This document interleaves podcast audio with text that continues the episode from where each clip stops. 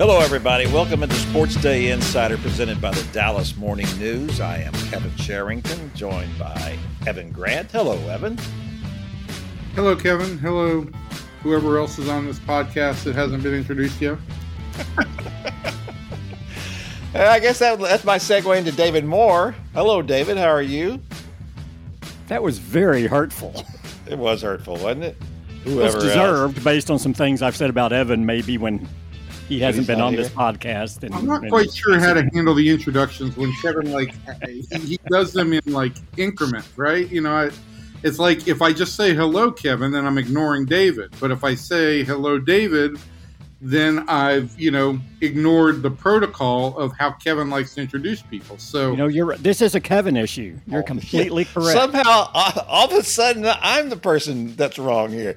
What is wrong with your social skills, Kevin? Good. When gosh. you introduce people, you introduce people one at a time. You don't just say, "Here's da da da da da da da da." You know, hello everybody. You know, your, your wife has wonderful social skills, and then there's you. All right, so let's get back to real talk about real football. Uh, let's let's talk about what happened to the Packers over the weekend. Uh, lost to the to the Lions. Uh, scored nine points. Uh, Aaron Rodgers threw three interceptions, two of them in the red zone. Uh, uh, an awful performance by Rodgers, and which, as someone pointed out, he, he couldn't really blame his receivers for this one. Uh, he he has looked, as as some observers have said, uh, almost like he's lost his love and passion or, or, whatever else he that motivates him. It's hard to tell sometimes uh, with Aaron Rodgers, but he just looks completely and utterly lost. He's got a seven and one record against the Cowboys since 2009, I believe it is. He's seven and three overall, uh, and I, I, think that that streak is probably in jeopardy at this point. Well, it's interesting because if you watch the game last week and watch their their previous games and what I think their losing streak now is at five games, 4 mm-hmm. or five games at this stage.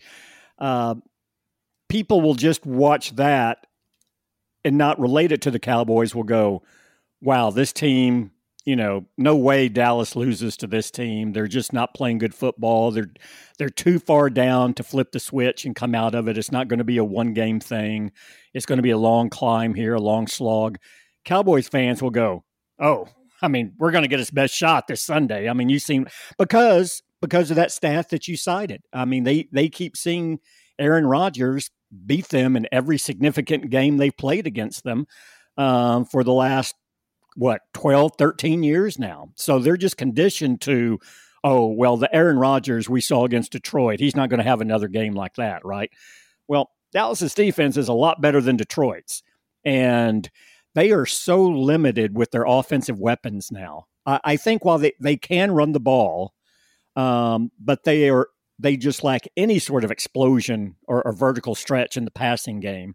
And um, it, it's hard to see them getting much better this quickly against Dallas, especially with all the injuries they have. The other thing, very quickly, you mentioned, um, you know, and and even in the best of times, I don't know that Aaron Rodgers' body language and and uh, facial expressions uh, exude uh, excitement or confidence in him. Uh, but but when you're losing, you really notice it more, right? And it rem- reminds me a little bit of remember the criticism of Troy Aikman, where he was too stoic. He just didn't, you know, he never smiled. It didn't look like it was having. You know, it's like when Aaron Rodgers was winning all those games, everyone just accepted he was kind of stoic and emotionless and were willing to put up with all of that or, or the, you know, the, the body language and, and how people, you know, react to it. Now it's like, oh, this guy, I mean, look, this is just another sign of trouble here. But I, I, I do think, and, uh, you know, I think we've talked about this before. Whenever a team, a veteran team that's had a lot of success, reaches the point where they know they're not a viable playoff team, so often you see those teams just collapse and crumble because they know what it takes. They know they don't have what it takes. And so there's just a sense of why beat your head against the wall this year? It's not going to happen. And, and to me, Rodgers and the and the Packers are, are, right at that stretch at the midway point of the season, and that's a very dangerous place to be. Yeah, it is. I, I would agree with that 100%. And, and I was, you know, and I was reading about uh, the Packer situation yesterday. Um, uh, someone had written that, uh, that they think maybe it's time for a divorce, and and I do, and I think so too. You know, I, I think Aaron Rodgers is still capable of being a great quarterback. Uh, I, I think that he can still be just as important to a, a, really good team as Matthew Stafford was when he left the Lions and went to the Rams last year and won his first Super Bowl. Uh, and and let me just say this: I, I, I like Matthew Stafford pretty well. Aaron Rodgers is is two or three oh, degrees sure. above that, and so I think at this point after this season that some team needs and I and I can't even remember what uh, Rodgers' uh, contract situation is now. The, the, Packers just gave him a new contract. Well, he got the extension, which is going to make it a little more problematic. Yeah, uh, Evan is is really fuming and fussing here. What is? What is he's five years older than Stafford at this point. Aaron Rodgers looks old. They they look old, and he doesn't have, as David mentioned, he doesn't have weapons right now, and I think this is set up for the Cowboys for the Cowboys pass rush to absolutely dominate this this game. The, the guys. Well, they, they get dominant. That, that's not the. I'm not saying that the Cowboys can't beat them. I think that they they they will and should. I think if the Cowboys don't win this game, I think it's a serious question about how far they're going to go in the playoffs this this season. If they if you can't beat a team that's on the ropes like the Packers are at this point, well then you know even if it is on the road it's, it's not like it's and it's not going to be you know 20 below zero in, in uh, at Lambeau Field this year. So they, they've got everything set up for them perfectly. They're, the Packers are out Rashan Gary, who's uh, a linebacker. He's out. They're out Eric Stokes, a cornerback. They're out uh, one of their wide receivers. Uh, this is a team, you know, in, in big time trouble. And this is also, frankly, what you see, right? When a team's going poorly, I'm not saying these guys are faking their injuries, but this is just what it seems to happen. It's like everybody domino effect. Yeah, yeah. Everybody's everybody's out. I'm just saying that that if I, I'm I'm convinced. Yes, he is 35 years old. I'm convinced 39. though. You know that 35 is what I said. Aaron Rodgers is 39. 39 years old. Oh, I didn't realize he was 39 years old. I thought he was 35 years old. Well, maybe I'm maybe I'm wrong then. Uh, but I will no, listen. Listen, uh, Tom Brady's playing at 45, and Aaron Rodgers to me uh, looks. I, I I don't think he looks that. I think he looks defeated. I don't think there's a difference between looking defeated and looking old. Well, and I, and I do think that Aaron Rodgers could still play with Tom, Tom, Brady never looked defeated because he never allowed himself to get to that mental headspace. I well, think. but they never had a bad. He never had a bad team in, in New England either. That, that was the, the, that was why we always had the old question: who is it? Is it Bill Belichick or is it Tom Brady? Well, I think in the end we decided it was more Brady than it was Belichick, but still pretty good, right? But it sure seems like the Packers are really. I'm not saying they're they're throwing in the towel here. I'm not saying they're faking injuries. I'm just saying that this is a team that is really on the ropes, and the Cowboys have to beat them up there in in Green Bay this year. it, it is all set up for that, and if they do not beat the Packers up there, it says a lot about what their playoff chances are. Well, you know, I think this really, from the start of last season to now, I don't know that this Cowboys team has lost too many games that was was expected to win. Right? Uh, you could now you could probably you could argue that San Francisco game, the playoff game, which was the biggest one, yeah. but in the regular season, um, you know, in, in recent years, e- even with the good teams under Jason Garrett, they seem to lose a game or two against an opponent where you went, well, that that shouldn't have happened. I I don't think you've seen that too often here with Dallas. Now, now that Denver game loss at home last year was eye opening and, and really kind of set the stage for a very rough finish for them going into the playoffs and, and expose some things. But we were told there was a blueprint for beating the a Cowboys. blueprint, and and and some teams appear to follow that blueprint. And in fact, San Francisco certainly seemed to follow it in the uh, playoffs, um, which is why you know Dallas has tried to address its run defense. That's still the Achilles heel um, of this team, and and Green Bay can run, so they're going they're going to give them some issues there. But yeah, what you're talking about with the other injuries too is just um, some, sometimes things just snowball, right? And, the, the phrase, when it rains, it pours. I mean, well, that's kind of where Green Bay is now. They're not just losing, they're losing key players as well, which really which really hinders their ability to fight through in this moment and break through. You know, I, I still think that by the end of the season, Green Bay will probably start to win some games and regain its equilibrium a little bit. But it's hard to see at this point with the losses they've suffered in the standings and the loss if they they've suffered from a personnel standpoint that, that they'll be able to to match Dallas here this weekend. I, I see a franchise that's kind of like on the tipping point that I, I think they're they're they've reached a point where they're going to head in the, the downward cycle and and so I, I, do think that there are some elements for I hate using this phrase, but there are some elements there for for a trap game for the Cowboys because the Packers do look so bad. But as as we've mentioned, or as you've mentioned, David, uh, Rodgers is what against the Dallas Cowboys in his career? Seven and three overall. Three overall, but yeah, seven and one, seven of the last eight games. Um, yeah. In addition to that, you know, the Cowboys then have the two game stretch that, that really will determine, you know, playoff seeding because they've got the Giants or the Vikings and the Giants in the span of 11 days. And, and those are, you know, two of the four best teams in the NFC at this point. So uh, th- there are some elements of, of a trap game that are there, but I, I, I do feel like it just feels like this Cowboys team executes to its abilities more than maybe some of the Cowboys teams that we've seen in the past we have we haven't seen as many penalties in the last uh, few weeks, and I think that was a big thing for the Cowboys getting behind the chains, not being able to do the things that they want to do, not being able to run the ball uh, in situations, and kind of forcing them to do things.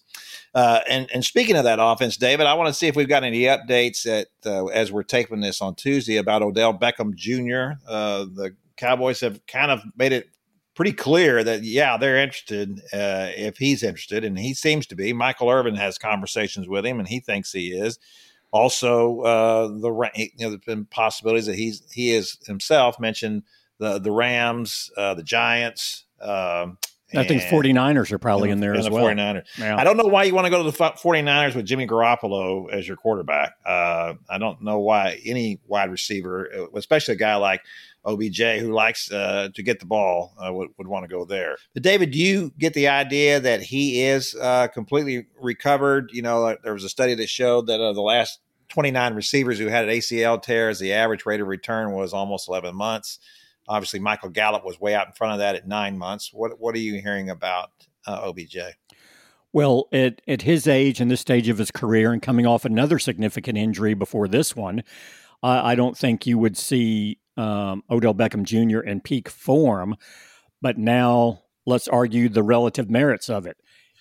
Is he going to give this team more in the stretch run than third round pick Jalen Tolbert, who hasn't caught a pass yet in the regular season? Yeah. Is he more of a receiving threat than Noah Brown? Uh, I think you can say that. So when you're looking at uh, where the Cowboys are from a receiving standpoint, and I'll say this too, you know, James Washington, uh, who the Cowboys picked up from Pittsburgh in free agency in the offseason, is being cleared this week to return to practice. So that 21 day window to get him back on the field is starting up. I would argue Odell Beckham Jr. is better than James Washington. So this is an upgrade. This is a guy who, if he gives you one game in the playoffs or in the stretch run or the playoffs that you couldn't get otherwise, is he worth it? And and I think he is. And to me, this this makes more sense for Dallas than giving up a draft pick uh, to get a Brandin Cooks and assume that eighteen million dollar contract. This is a guy that you're bringing in late. Um, he's going to fit into the locker room. He knows he's not the lead guy anymore, so you don't have any of that friction there. And he knows it, it he's a luxury, and uh, because of the time he came in, and he knows that he will get the ball if he gets open. So I, I, think it's a, a, really good fit. Uh, you mentioned why would he be interested in San Francisco? Leverage, because now to me it's all about recruiting Odell Beckham Jr. Because mm-hmm. teams that uh, are short on receiver that have playoff aspirations are saying, "Hey, let, us make this move. Let's fortify ourselves going into the stretch run. In, in Dallas, I, I, think if if not at the top of the list, it's certainly near the top of the list for Odell Beckham Jr., where it makes a lot of sense for him. No, he wants a multi-year deal. He wants probably a. That's going to be deal. hard to get. Yeah, yeah, and, and that, and that will be interesting to see because I, I, think it's a no-brainer for the rest of the season just because of what you it said. Is. Last year against uh, with the Rams, uh, he, he wasn't great during the regular season, and the, the stats were pretty, you know, mundane. But he had like that one huge game in the playoffs, right? And he helped them win a game. Uh, that's what you want. He gave him 100 yards in the NFC Championship games against the uh, yep. the 49ers, and then he caught a touchdown pass in a game that the Rams won by three points in the Super Bowl before mm-hmm. he got hurt. I yeah. mean, so that's that's why you make deals like that. But on a on a secondary uh, point, I think the, the reason why this could be a good deal for the Cowboys is that I think CeeDee Lamb has struggled being the number one receiver. I think he has struggled in co- you know, when he gets in coverage, and and I don't think he likes that. He, he he's he's a guy that in the open field he's terrific, and when he's open, he looks great. When he has to fight for a ball, I, I have my questions about him, and I think that a guy like with OBJ there he's going to draw some attention away. Uh, people are going to have to consider what he can do, and that's going to be better for, uh, frankly, for CeeDee Lamb. And I think that's why, uh, you know, that's why Amari Cooper was good for CeeDee Lamb. He he drew attention away from him a little bit, and you couldn't double him up. People can people can double up Lamb now. And uh, and I think it's had a, an impact on his game this season. So I, I, I agree with you completely. Yeah, it has not been a smooth transition for CeeDee Lamb to be the lead receiver at the NFL level. Yeah. So we'll see whether the Cowboys actually can pull that off, uh, and if they if they have to give him a two or three year deal, I, I would have uh, some uh, trepidation about that. But then again, it depends on what kind of deal you're talking about. If you're he, he only played for a, a million and a half for the Rams last year, so he's going to want more than that. But it, that's certainly reasonable for a guy who I think still has a little left in the tank, like uh, Odell Beckham Jr. does. All right, that's going to do it for the Cowboys uh, segment of our podcast. We're going to move on now over and talk about uh, the Rangers a little bit. Evan's out at the uh, GM meetings, as we talked about earlier, in which he is going to find out some information for us. He's going to find out if the if the Rangers are going to get a, a couple of uh, starting pitchers. He's going to have all of that for us by the end of the week. Uh, He's going to have it for us now, Evan. Right. Well, even right now, that'd be great. Evan, what do you got for us? I'm sorry, I've got some breaking news here. Uh, I've got to get going. No, I listen. The free agency starts now. Um, there is basically a quiet period through the end of the week, um, which entails the uh, teams can talk to their to players, but nobody can sign before the end of the week. The first item of business the Rangers have to do is determine whether or not. Hang on, just a second. Can, can we pause for just a second? That that almost broke my eardrums.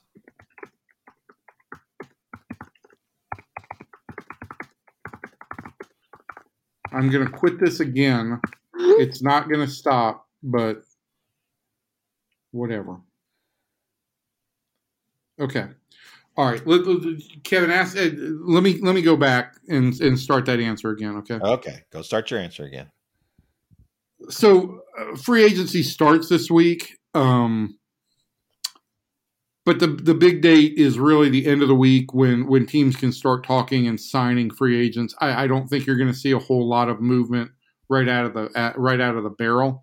Um, but the Rangers' first big decision is whether or not to offer Martin Perez a qualifying offer, and I think that's the route that this team is probably headed down. The feeling being that uh, there's probably still significant difference in where the team feels like it wants to go with a multi-year contract and where Perez feels like he's what Perez feels like he's worth. So the opportunity there for the for the qualifying offer at nineteen point six million dollars would exist, and it would either allow the Rangers to just make another one year commitment to, to Perez, probably a little bit above market value, or would attach free agency or draft pick compensation if he signs somewhere else. So that's the first order of business. I, I think the second order of business really this week is to start to lay some groundwork with teams that might be potential trade matchups. The Rangers know who they want to go after in free agency. They, they've had those meetings. Um, all the all the names that are out there are are all on the Rangers list, right? You know, they they will check on Jacob deGrom. They will they will check with Clayton Kershaw to see what Clayton Kershaw wants to do. They will check with Carlos Rodon. They will look into Jameson Taillon and Michael Wacha and Nathan Eovaldi. All those guys are going to be out there on the market, and all those guys they will at least check in with. I think it's important right now to find out if there's a potential match for a controllable starting pitcher that won't cost them as much in terms of salary, and uh, the Marlins would be a potential candidate. Jon Heyman tweeted to start the, the GM meetings off that the Marlins are willing to listen on Pablo Lopez, who who had 180 innings last year and was qualifies as a workhorse at this point in time, even though it was a career high. Um, Colorado may make somebody like German Marquez, German Marquez available, who has pitched back to back 180 inning seasons and could be under control through 24. So I think that's where the Rangers kind of have to start. And then they'll get a better feel for okay, how are we going to allot free agent dollars?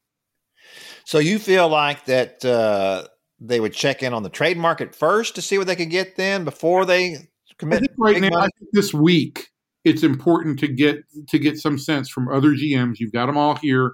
You've got a chance to talk to them to get a better idea of like who's serious about dealing a pitcher. Um, all the free agency talk that's going to commence next week, and and everybody will be in the same boat there. And it comes down to who sets up as a stalking horse. You know, I'm I'm for any avenue they want to add starting pitching, you know, whether that's through free agency or trades, either one, that's fine, as long as Dane Dunning is competing for the fifth spot in the rotation next spring, not the fourth. I think that's I think it's a mistake to think that we're gonna you're gonna fill in the two back uh, bursts in this rotation with guys who are already on uh, at the or already in the back half of that rotation. I don't disagree with you that there, um, and and that is something that you know could end up being the tipping point on whether this team really takes a step forward um, or is positioned to take a step forward, or if it's going to have to have a guy like Dunning really take, really perform above what he's done in his first two seasons in the big leagues to do that. So, um, in my in my mind, you know, Dane Dunning is competing for the number five spot with those other guys like Otto and and that group and then the, the rest of those guys become depth options to hopefully um, get you over some humps during the season. I think if you if you go back to a situation where Dane is your fourth guy going into the year, and somebody like Otto uh, or Cole Ragans are competing for the fifth spot, all of a sudden you're you're thinner with your depth options, and that's where you run into trouble. Um, it's where this team ran into trouble this year. So. Uh, I feel like they've got to that everything hinges on how much they can do starting pitching wise. That's what they've got to put all their all their effort into right now. There are plenty of bats out there that they can fill this lineup with. And I also think, Kevin, that they've got a guy who's a master manager of bullpens and has has done that in the past. There will be some challenges for Bruce Bochy you know, the idea that he has not managed under the three batter rule, some of that stuff will come into play. But I think the guy is pretty adept at handling a bullpen. What I think Bruce Bochy is going to want is to be able to say, and what he had with San Francisco and San Diego was the ability to take starting pitchers, you know, deeper into games, into the sixth inning, into the seventh inning, and then match up his bullpen so that he could keep guys in the bullpen fresh and so that he didn't burn guys out. You do it any other way, and you're asking for trouble, whether it's in June or August. Evan, how how active is he in this process? And, and, I mean, from the standpoint of, you know, some managers go, okay, you know, these are the type of players I want, just put them together. Others are very much right in there on it, saying, no, this is who I need. We got to get this guy. This how it needs to be constructed. Did, uh, how did do you have a feel for that yet? Just what the interaction, the dynamics are?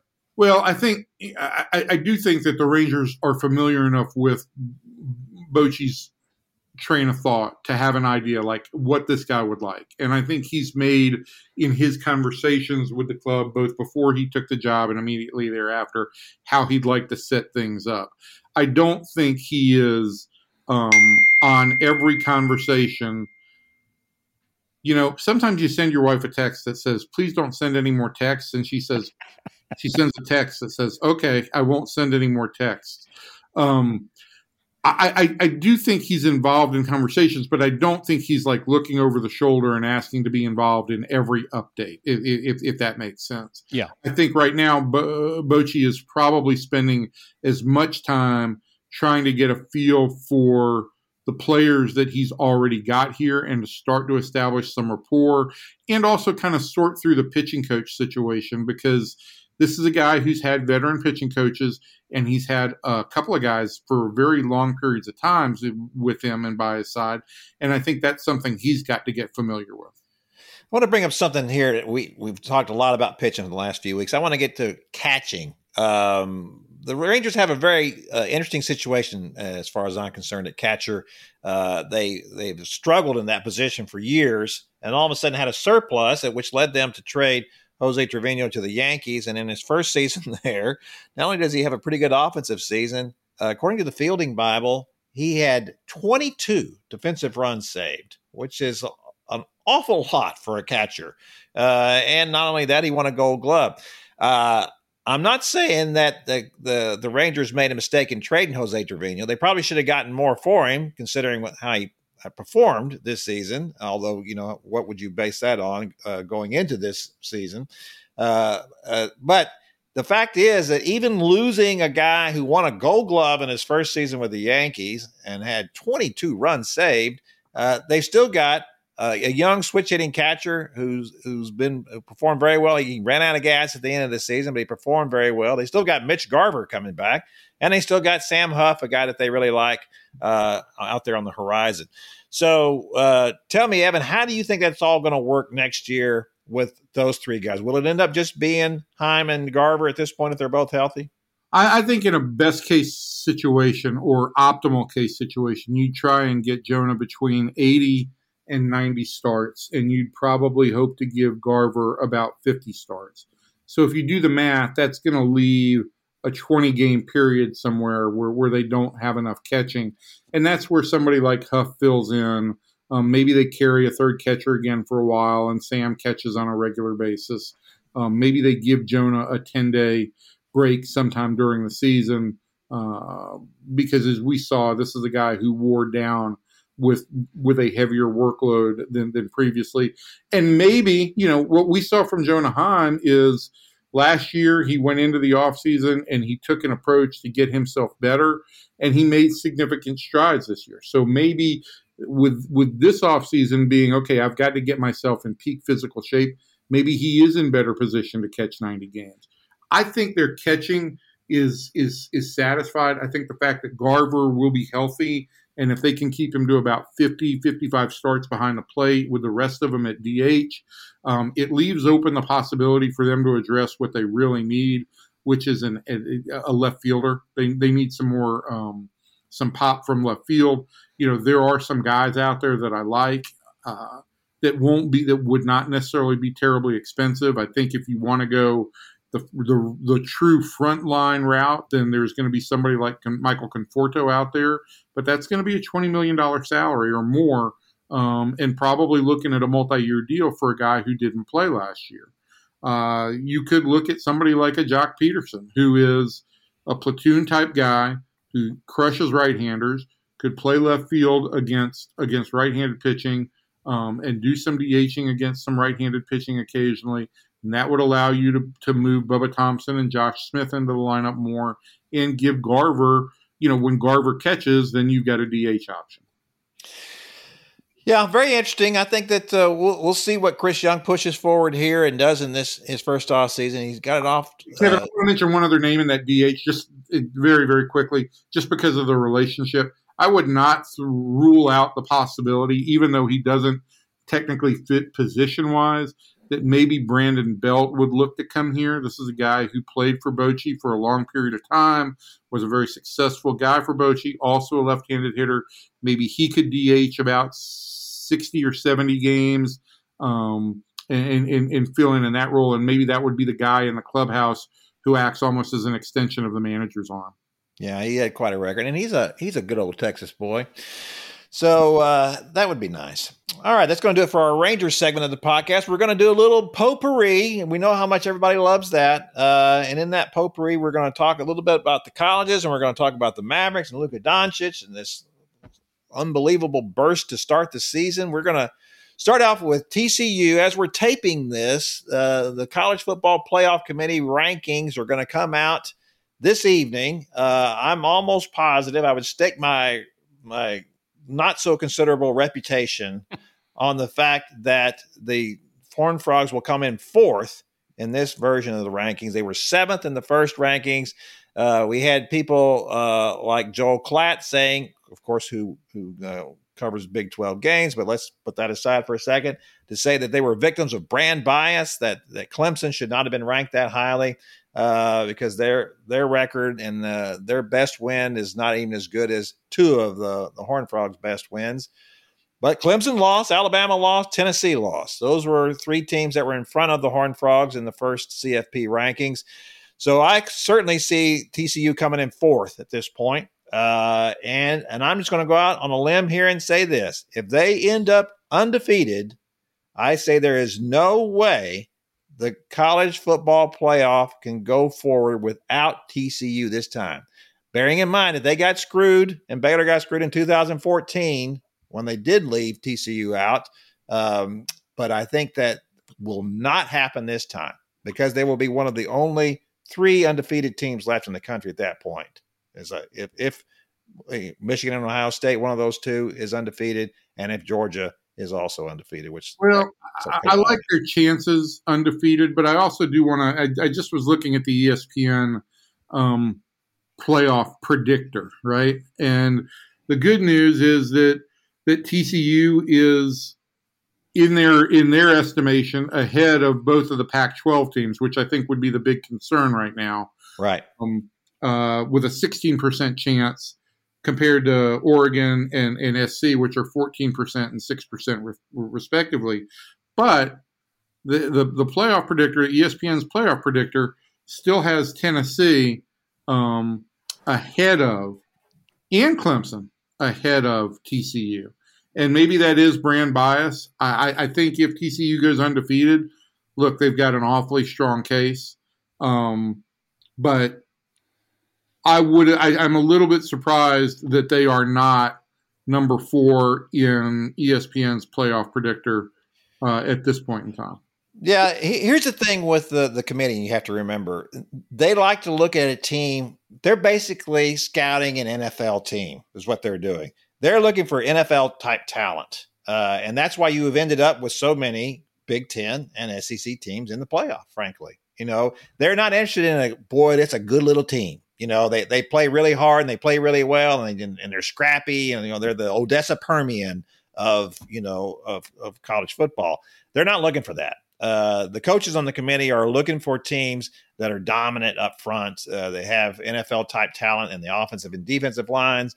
And that is what has hurt uh, programs. I don't know that it's so much brand bias. I don't think the coaches really care about that. I think the coaches on the committee are looking for NFL caliber talent. That that is their primary concern in these things. That guys that when everything else breaks down, their talent is just so great they can take over a situation. So I, I do think that uh, it will be re- really difficult, even though that the the Pac-12 has been left out of the playoff now for several years. I, I do feel like that if TCU is undefeated, I just don't think they can lose uh, in this situation. So they're playing Texas this week in Austin. I'll be down there for that game. Um, that'll be very interesting to see what happens. Uh, uh, Texas is favored in that game. Uh, and I think this is another example of Vegas and the, Texas made the, the first CFP rankings. Uh, you know, despite their record, despite their blowing that game to Oklahoma State in Stillwater, um, I, I, think that they see the talent there. We we see that they have first of all, probably the best running back in the country in Bijan Robinson. They have a very talented and interesting young freshman quarterback in Quinn Ewers, and and uh, and uh, so they and Roschon Johnson is also a great running back for Texas. So they have a lot of things going for them. I, I'm interested to see how this game will go Saturday. Uh, I really don't have a great feel for it. I could see Texas winning that game if Ewers plays really well, but I could also see TCU, because of uh, the multi-purpose threat that uh, Mitch Duggan is, uh, that I, I, think that they could they could certainly win this game.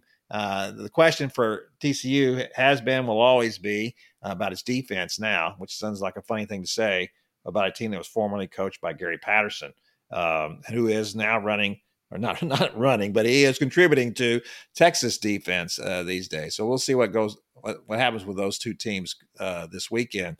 But that'll be a very fun game to watch. I hope uh, and to write about. All right, that's going to do it for uh, the uh, colleges. Wait, before we get before I, I, have one question before we get to the Mavericks. Go ahead. College question. Look, Texas A&M is going to play Auburn. Yeah, and the loser is going to finish last in the SEC West. Correct. Auburn's already fired their coach. Right. And it's very possible that Deion Sanders could be the front runner to be Auburn's next football coach. What happens if A&M finishes last this year in the in the SEC West? What's the fallout? Well, there won't be any fallout uh, because Jimbo Fisher's got a 10 year guaranteed contract and they owe him $95 million. Uh, so he's going to be here. Now, I, I, talked to the athletic director uh, last week uh, when I went down there for a little function, and uh, he said he expected there be some changes in this offseason. I would expect that, that what that means is is that he'll have a new defensive coordinator. DJ Durkin hasn't worked out very well. Uh, he, and we'll see whether they can talk Jimbo into hiring an offensive coordinator who actually calls the plays, and that Jimbo doesn't call the plays anymore. I think it would be very interesting to see if that can be worked out. That's going to be really hard for Jimbo's ego to give up uh, calling those plays. Uh, Conner Weigman played really good in his first game back. And then they had a flu outbreak on campus. It's like locusts are next, I think, down in College Station. So we'll we'll see what happens with the Aggies. Uh, it is a very dark time, though. I know that there's a there are some rumblings down there about people, uh, the, the big hitters saying that you know uh, Jimbo wants us to be donating to these collectives so we can pay all these guys, and then they're smoking weed in the locker rooms and getting kicked off the team. And I, you know, if I donate a lot of money, I can get my name on a building down there. Why do I want to donate a lot of money to a guy that's going to be smoking weed in the locker room? Uh, so th- there, there are some real serious issues down there at this point. But you know, they're just in a they're backed up to a, a bad situation. What do they do? How are they going to get rid of Jimbo how are you going to get him to agree, first of all, to take uh, a, a buyout of some kind? If he's owed 95 million, what's it going to take? 50 million? You know, uh, it's it's going to be a lot of money. All right, so that's that's going to do it for our college uh, segment. We're going to talk about the Mavericks a little bit now, and a little bit of time we have left. David, the the, the Mavericks are off to a. They've won four games in a row. They've had a little bit of a shaky start, uh, adjusting to this new lineup, which we all expected that would be the case. I think I don't think we were counting on JaVale McGee reverting to the JaVale McGee who played here the first time. Uh, he, you know, was kind of more or less promised a starting position, and he, he frankly flunked. Uh, and so now Dwight Powell is back in the starting position. He's got guys like Spencer Dinwiddie coming out and campaigning for him, as a matter of fact. So they're playing a little bit better around Luka, but he is carrying an inordinate amount of the load so far having started the season with nine games with 30 or more points. Just an unbelievable start. The only other player who's ever done that to start a season, Wilt Chamberlain. Well, yeah, and that was back in the early 60s. So um, this is, you know, I, I, waffle on this that they're still too Luka centric. Uh, you know, but it is early in the season. He's young. He can handle this. But this is something they have to address at least incrementally as the season goes along. And and they just they haven't been together with this new group long enough yet to have a flow. And they're still wrestling with the the starting center because uh you know the the issue is when when McPhail's in there they look up and by the time he comes out like last night I believe they were down 7-2 uh after he started in there. And so um you know Jason Kidd's even started like you know you know he's he's rotating. It's almost kind of like a dartboard approach on a center from one night to the next. And and he joked last night it's like well i just i just want to give you guys something to ask questions about so you don't know what's coming. So but but but he wants to settle in. I mean now, now it's a long season. You don't have to get this thing settled in november uh, or, or really in december. I mean you want there are different stages of the season where you want guys incorporated as long as you're moving toward what the final you know rotation is going to look like. But yeah, this is uh, and but but at least now they're winning close games instead of losing close games, and and that's a sign that they're. Uh, again, this this is a very talented team, but it's still feeling its way, and it doesn't have the rotation in place uh, the way that you know they probably would like to at this stage. Yeah, my, my concern about Luka and, and, what you talked about is, is correct. Obviously, last year, and really you could say even the year before, he came into the season not in good shape. Uh, had to play his way into shape, change his diet. Uh, he was in much better shape to start this season. I think that's indicative of the way he's playing right now, right? Oh, but yeah. even at that, he's a he's a big guy, you know. Uh, and uh, to me, a, a guy his size being required to do the things that he's doing now uh, when and then maybe uh, you know maybe his diet is better maybe his conditioning is better but i'm not going to say he's in peak physical form. Uh, these are things that are bound to wear him down a little bit. Uh, and so at, at some point here and as you said uh, you know it doesn't have to happen now it doesn't have to happen next month but certainly by january they need to have a better sense of who they are what their identity really is going to be. Is it going to be this thing where Luka's got to score 30 points for him to win?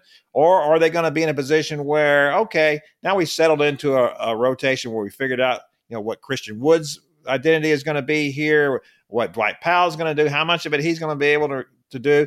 Is JaVale McGee going to give us anything at all? You know, uh, you know, are they going to get anything out of Campazzo? Is, is are they going to have another distributor on the floor?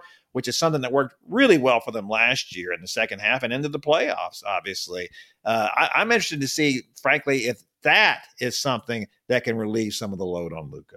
Yeah. And again, this is, to me, this isn't surprising from the standpoint that Jalen Brunson left a, a huge void. Uh, I mean, he had, he had, um, you know, sublimated his game to uh, Luka's while still being uh, a very good player. I mean, he was able through time to to carve a niche for him while taking away sacrificing part of his game to make it work with Luka. And and we always talk about I, I think I think a lot more players can play and thrive with Luka Doncic than say what did with Dirk Nowitzki because of just the style of play. But it's st- but but Luka is so ball dominant, and that's when he's at his best. It still does require compromise on, on the parts of, of those players around him. And so, in, in one respect, it shouldn't be surprising that they're still trying to find this equation on just how much those around Luka get the ball and how much they handle it and, and what's the best position to be in now that Brunson is out of the mix. But um, again, I think Brunson was a rare guy in that he still had an impact while being able to change his style of play, and not every player can do that. And, and uh, it, it, certainly takes a, a while to uh, to to find that formula on where they are. So. Um, yeah, I, I, they're going to be fine. Uh, w- with Luka there, they're you know they're going to be in the postseason. They're his presence gives them a chance to win any series they're in. Um, but yeah, the the guys around him are going to have to carve out a more substantial niche and uh, be able to fill that night in and night out. And it's just it's just a little early for that right now. Yeah, I will say this: if Brunson were still here, I think this team, you know, might be undefeated at this point. Could be. Uh, uh, I, I, think that uh, they had such great chemistry in the uh, in the playoffs and in the second half of the season that uh, that would have been nice to see that. They haven't really. I mean, when's the last time the Mavericks? have because even in the last years of Rick Carlisle, the last six, seven years of his, you know, every year was huge turnover on, on the team, and, and, so you're trying to find out something new about the team every year. I'm uh, just you, know, you kind of get tired of that after a while. You'd like to think that a team would go into a season saying, "This is who we are. This is where we go. All right, let's just build on what we did last year." Well, yeah, and we're talking, you know, very quickly uh, about um, just where they are, but let's go back to this time last year. I mean, this team has gone from I mean, look who was in place with them to start last year. Um, you know, and and now he's gone. Uh, yeah. and, and and now Brunson is gone. So two of the top three guys around him are gone from where he was last year. And you're saying, oh well, he's still having to score all these points. Well, yeah, the top two players he had around him uh, to start last year uh, you know, aren't here anymore. So that's a significant change, and they were still and they, they still got to the conference finals, which which tells you how good he is. It does tell you how good he is, and it also tells you about the NBA. It tells you that you know if you can get just a couple of the right pieces going here, anything can happen, mm-hmm. uh, and which makes it fun. Although you can try to sell that to to Brooklyn Nets fans at this point. What a what a disaster that has been. That you know that's the other thing you know across the league, David. You know the the Warriors are started out uh, kind of in disarray. The Lakers have been a disaster. The Nets are, are imploding. You know some of the the the big name big ticket teams in the league are falling apart. It seems like to me the perfect opportunity. And, and, and with the Clippers, Kawhi Leonard's uh, is missing games because of his knee. You know, everybody felt like he was going to be ready to come back this season. The Clippers would take a big step forward. Uh, I think this is all setting up for the Mavericks very well this early in the season.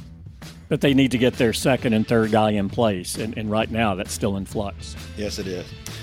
All right, that's going to do it for our podcast this week. We thank you for uh, tuning in and listening. We always appreciate those listeners out there. And uh, w- when we come back next week, we'll know how the Cowboys did against the Packers up in, in uh, know, not so frigid Green Bay. We'll see if uh, uh, Mike McCarthy had a nice little homecoming up there.